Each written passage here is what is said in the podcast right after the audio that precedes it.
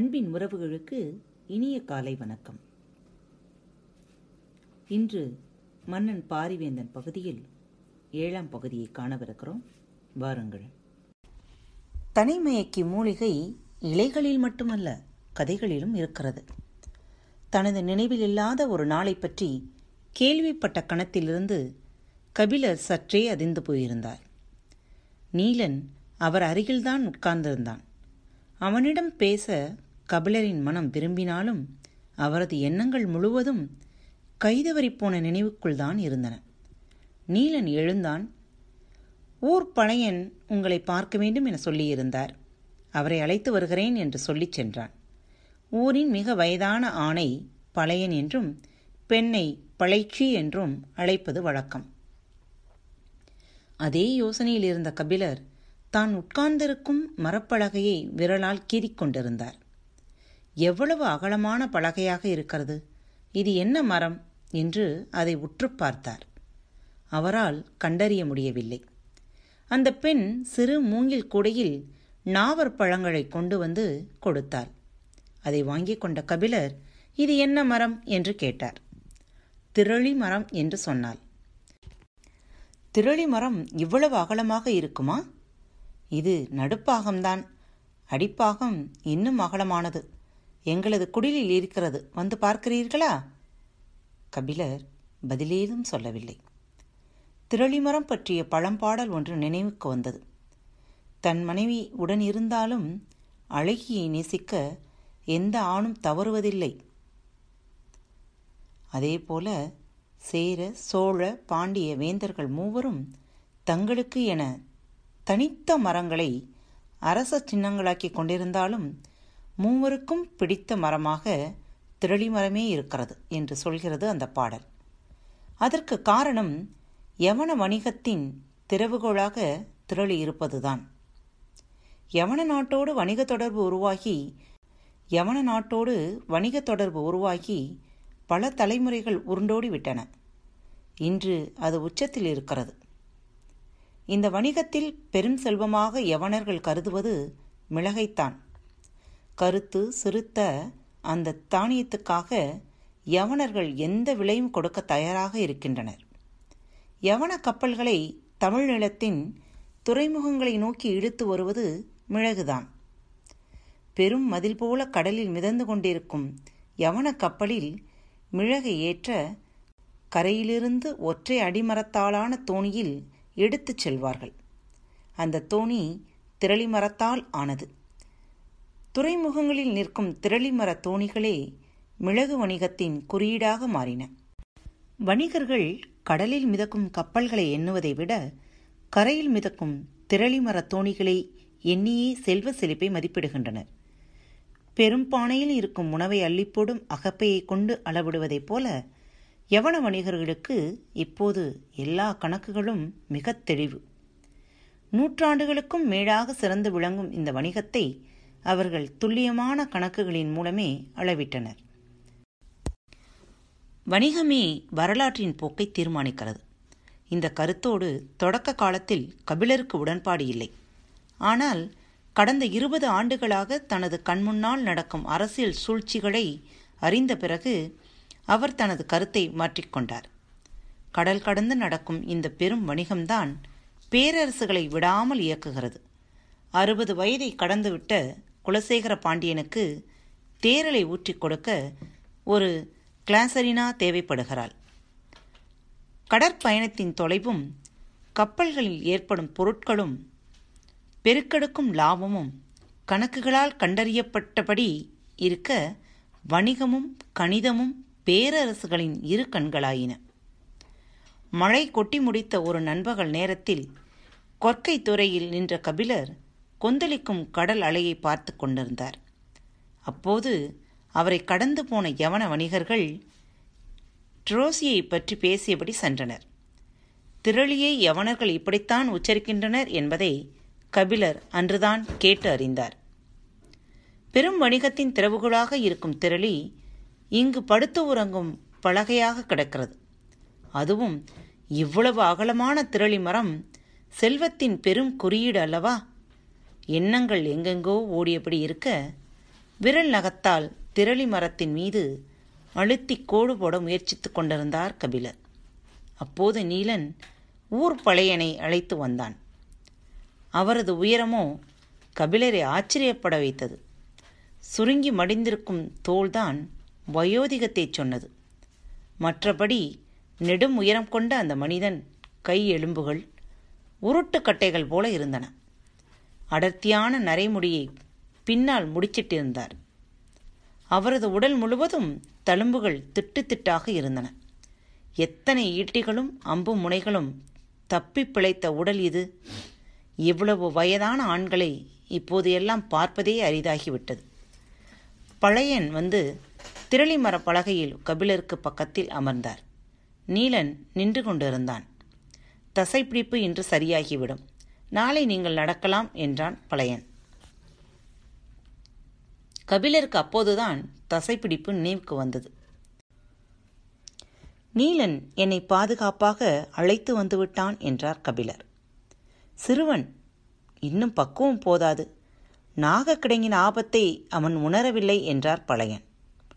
ஆற்றை சுற்றி வந்து சேர்வது முடியாது என்பதால் அப்படி செய்ததாகச் சொன்னான் என்றார் கபிலர். சுற்றி வந்து சேர முடியாமல் போகலாம். ஆனால் உயிரோடு வந்து சேர வேண்டுமல்லவா? கபிலர் நீலனை பார்த்தார்.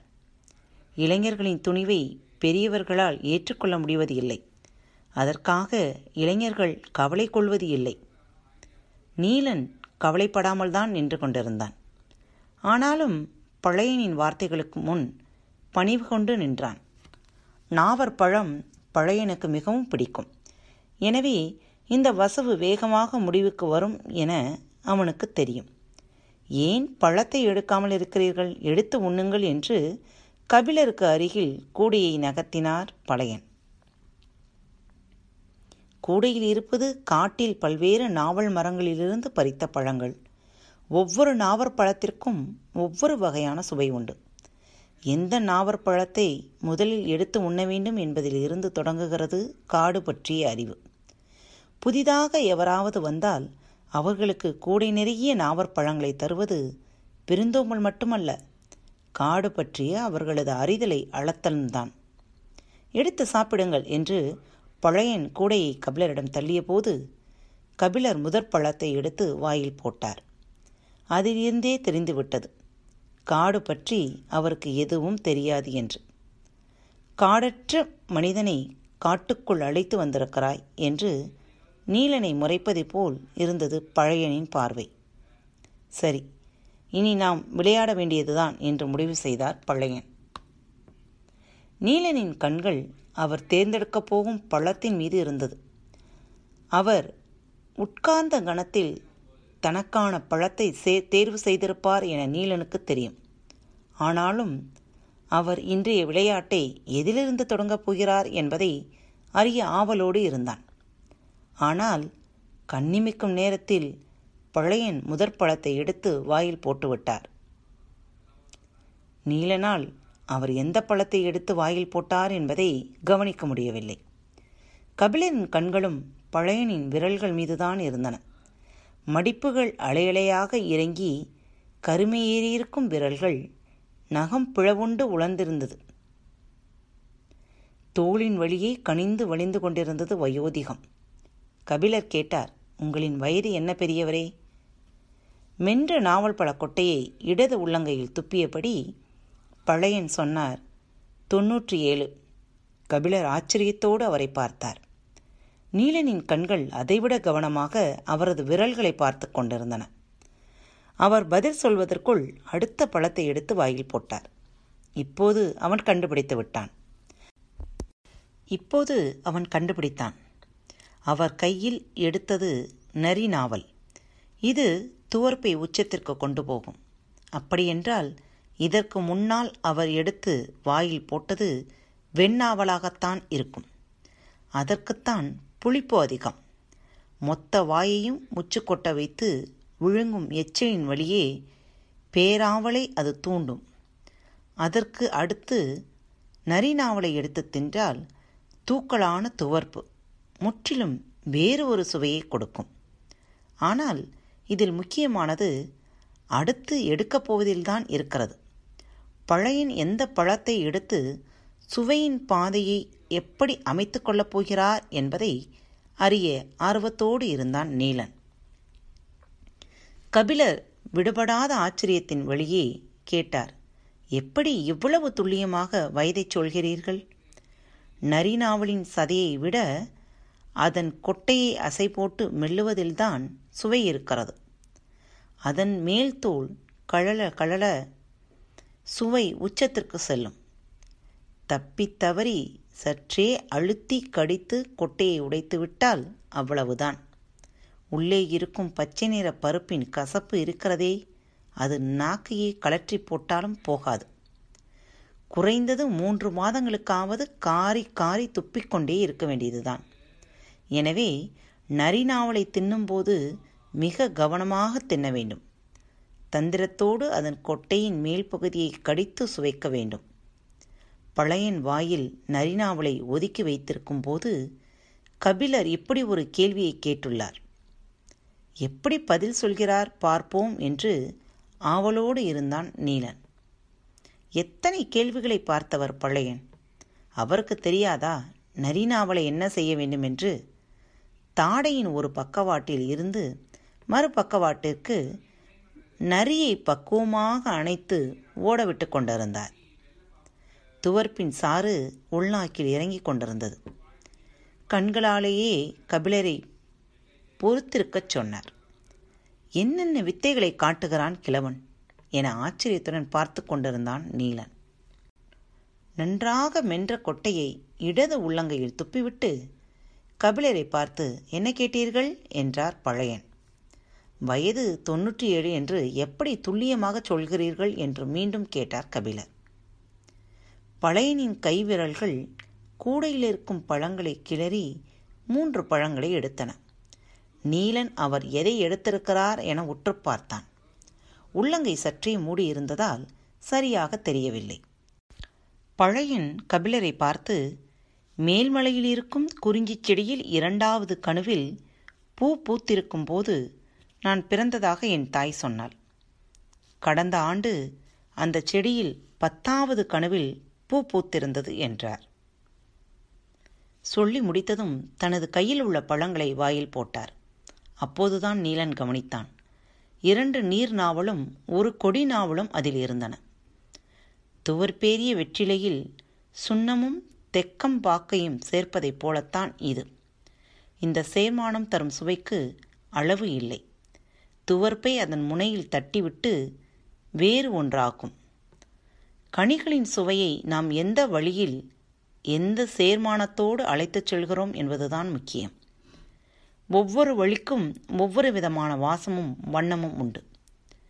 பழையன் துவர்ப்புக்கு அடுத்து சிறுநாவலை எடுத்து இளங்காரத்தோடு முடிப்பார் என்றுதான் நீலன் நினைத்தான். ஆனால் அவரோ சட்டென வேறு ஒரு சுவைக்கு தப்பி குதித்து விட்டார். அதுவரை நீளம் ஏறியிருந்த அவரது நாக்கு செவல் நிறத்திற்கு மாறத் தொடங்கியது. நீலன் அதிர்ந்து போய்தான் நின்றான். பழையன் தனது நாக்கால் மேல் உதட்டை தடவியபடி பேசியதற்கு காரணம் இருக்கத்தான் செய்தது. நெல்லிக்கனிக்கு அடுத்து குடிக்கும் முதல் மிடறு நீர் நெல்லியால் அறியப்படாத சுவையை நாக்குக்கு தந்து முடிப்பதைப் போலத்தான் இதுவும். நாவற்பழத்தின் அடற்கருநீல நிறத்திற்குள் இருப்பது ஒரு சுவை அல்ல சுவைகளின் பேருலகம். கணக்கில்லா கனிகள் தொங்கும் மரத்தில் தனக்கான கனியை தேர்வு செய்யும் பறவையைப் போலத்தான் பழையனும். நீலன் ஆச்சரியப்படுவதைத் தவிர வேறு வழியில்லை. கபிலருக்கு ஏற்பட்டது ஆச்சரியமல்ல. அதிர்ச்சி.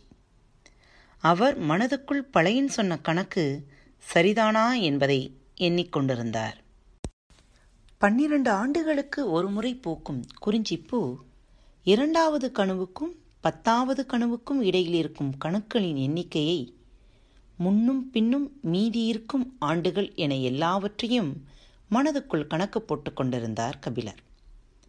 தொன்னூற்று ஏழு என்று பழையன் சொன்ன கணக்கு மிகச் சரியானது என அறிந்தபோது கபிலர் ஏறக்குறைய உறைந்து போனார். கணிதம் கடலிலும் கப்பலிலும் மட்டுமல்ல காட்டிலும் கணுக்களிலும் இருக்கிறது என்பதை ஒற்றைச் செய்தியில் விளங்க வைத்தான் பழையன். ஆனால் கபிலரால் விளங்கிக் கொள்ள முடியாத எத்தனையோ விஷயங்கள் அங்கு நடந்து கொண்டிருந்தன. தான் எடுக்கப் போகும் நாவற்பழம் கொண்டு தனது காட்டு அறிவு கணிக்கப்படும் என்பது அவரால் கற்பனை செய்து கூட பார்க்க முடியாத ஒன்று. எடுத்த உடனே பூநாவலை எடுக்கும் ஒருவரை பற்றி சொல்ல என்ன இருக்கிறது? இரவு கஞ்சி குடிக்கும் முன் இவருக்கு தும்மிஞ்சி சாறு கொடுங்கப்பா என்று சொல்லிவிட்டு போனார் பழையன். அது என்ன சாறு? எனக்குத்தான் கால்வழி சரியாகிவிட்டதே பிறகு ஏன் தர வேண்டும் என்று விடாமல் கேட்டுக்கொண்டிருந்தார் கபிலர். நீலன் சொன்னான் நீங்கள் காட்டுக்கு புதியவர் அல்லவா? அதனால்தான். நானா காட்டுக்கு புதியவன்? குறிஞ்சி நிலத்திலேதான் எனது வாழ்வின் பெரும்பகுதியை கழித்திருக்கிறேன். அந்த துணிவில்தான் நான் பாரியை பார்க்க தன்னந்தனியாக மலையேறத் தொடங்கினேன் என்றார். மனித வழித்தடங்களின் வழியாக நீங்கள் காட்டை அறிந்திருப்பீர்கள். இது மனித வாசனைப்படாத காடு. ஒளிவிழாத இடத்துக்குள் நுழைந்து செல்ல வேண்டும். பல வகையான பூச்சிகள் இருக்கின்றன. அவையெல்லாம் கடித்த பிறகுதான் உங்களால் உணர முடியும்.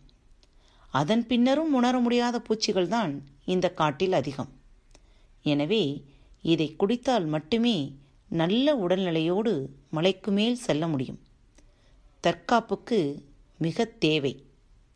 நீலன் சொல்லிவிட்டு போன சிறிது நேரத்தில் அந்த பெண் சிறு குவளையில் சாறு கொண்டு வந்தாள். அதை குடிக்கும்போதுதான் கபிலருக்கு தோன்றியது. மூவேந்தர்களாலும் பாரியை நெருங்க முடியாது என்று பாணர்கள் மீண்டும் மீண்டும் பாடுவதன் அர்த்தம். பாரி மீண்டும் வருவான். காத்திருப்போம். இப்படிக்கு உங்கள் அன்பு தோழி.